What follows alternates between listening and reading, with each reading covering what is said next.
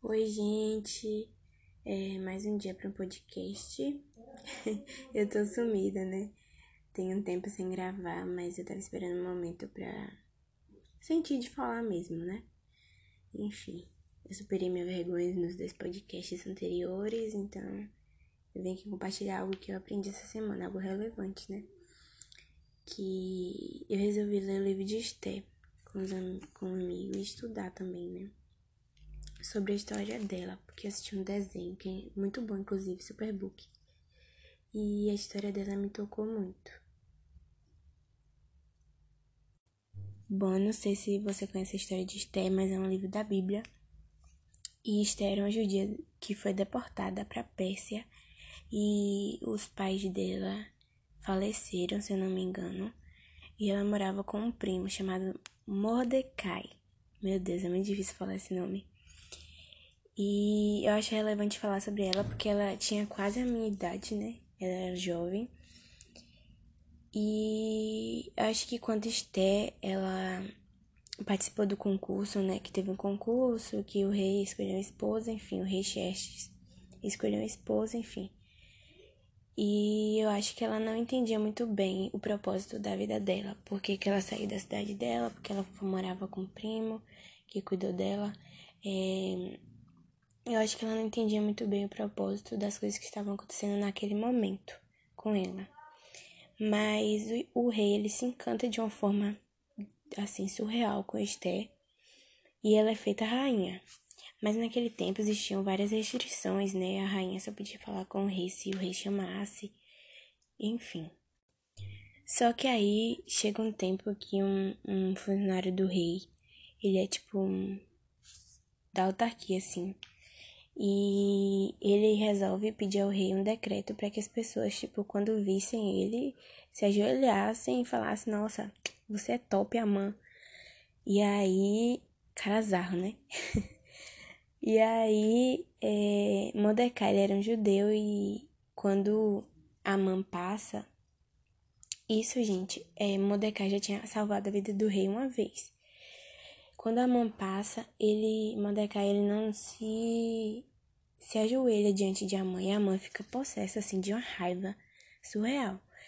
E ele vai falar isso com o rei. E aí ele toma raiva não só de Mordecai, mas ele toma raiva dos judeus em si. E ele pede, e ele bola um plano lá para que o rei assine um decreto e esse decreto mate todos os judeus. Aí beleza, o rei amava Amã também, né? E o rei era um bocó, porque toda vez ele fica só pedindo conselho pros outros, pedindo conselho pros outros e não decide nada. Enfim. É, e aí ele assinou esse decreto e deu um anel, né? Que era um símbolo e tal de confiança. Onde entra Esté nessa história? Mordecai fala que Esté precisava falar, ela manda, ele manda um aviso que Esté precisava falar com o rei para tirar esse esse decreto, né? Só que Esté tava com muito medo, porque se alguém fosse na presença do rei sem ele chamar, poderia ser morto, a não ser que ele estendesse um cedro lá para ele e tal, para a pessoa. E aí Tipo, ela manda os judeus jejuarem, se prepararem, né, pela vida dela. E uma coisa que Mordecai fala é que se Esté não tomasse uma atitude naquele momento, Deus salvaria o, jude... o povo dele, né?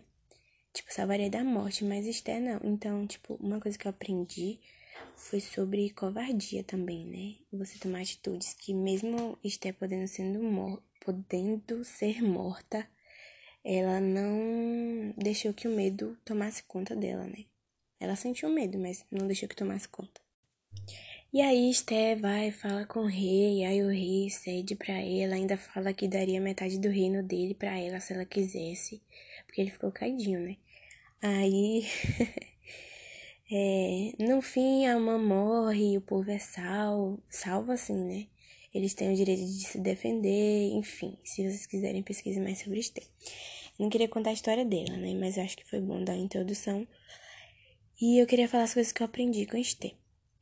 Eu aprendi com Esther a ser corajosa, independente do sentimento que eu, que eu estiver sentindo. Porque esses dias eu ouvi do meu pastor que coragem não é tipo uma ausência de medo. Coragem é ter medo e agir mesmo com medo, entendeu?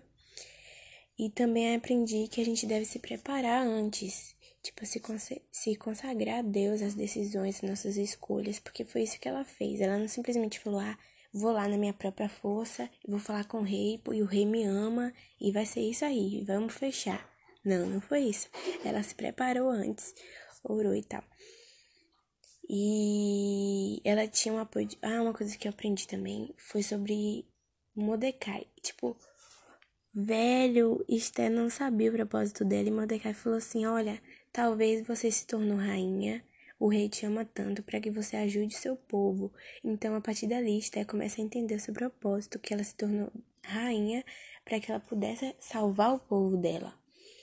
E isso foi incrível porque o quão é importante ter alguém, ter um amigo ou ter um familiar que você confia e ou mais, né, pessoas que você confie para te dar essa direção. E também eu queria que vocês fossem tomassem esse exemplo de Mordecai, né, de ser esse amigo que ajuda, que apoia, que fortalece e mesmo diante dos erros, né, não deixe a pessoa que você cuida de tomar decisões precipitadas, né? Uh, uma coisa que eu aprendi também é que o time de Jesus sempre vence, porque tem um, um pessoal que ainda fala pra mãe, fala assim, olha, você tá enfrentando o povo judeu, você vai perder, com certeza. E... Ah, também, não seja como o rei Xerxes, que tudo era na opinião do, dos outros, sério.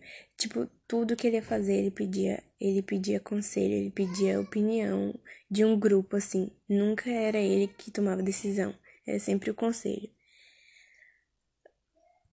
Ah, e algo também que eu aprendi foi sobre Mordecai, que ele recebeu a honra porque ele fez escolhas certas e perigosas também. Ele sabia, ele tinha certeza, ele tinha fé de que Deus salvaria o povo judeu e salvaria ele também, né? É uma coisa que eu notei aqui é tipo assim, faça o que é certo, defenda os que precisam. Porque Estela podia morrer, mas mesmo assim ela defendeu o seu povo ela fez o que era certo, porque não tinha motivo é, para que matassem todos os judeus só porque a mãe tinha um ódiozinho. E eu vejo muito isso durante esse período que a gente está passando. Que se você defende uma pessoa, uma vida, uma pessoa que é amada, você está defendendo um lado político. Isso é muito triste, gente. Sério mesmo. E por último, eu anotei aqui que às vezes a gente não entende porque a gente tá passando por algo, porque, porque a gente foi colocada numa família, porque a gente foi colocada no meio de uma roda de amigos, porque a gente tá passando por isso. Mas tudo isso é um propósito. Eu creio que a vida toda de Esté, ela deve ter passado pela cabeça dela, né?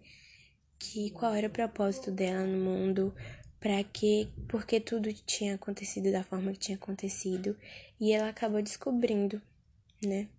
E Estela foi corajosa, ela aceitou o propósito dela e foi lá. E por último, uma coisa que eu anotei foi que nem sempre uma história tem que ser assim, com um autor explícito para ela abençoar vidas. Porque esse livro de Esther, ele não fala quem foi que escreveu mas a veracidade desse livro é tanto que até hoje os judeus comemoram essa vitória, que é chamada Festa de Purim.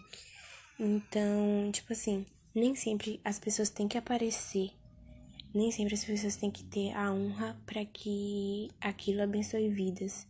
Tipo, por exemplo, uma coisa que eu tento muito é, tipo assim, não aparecer, gente. É sério, esse é um problema que eu tenho.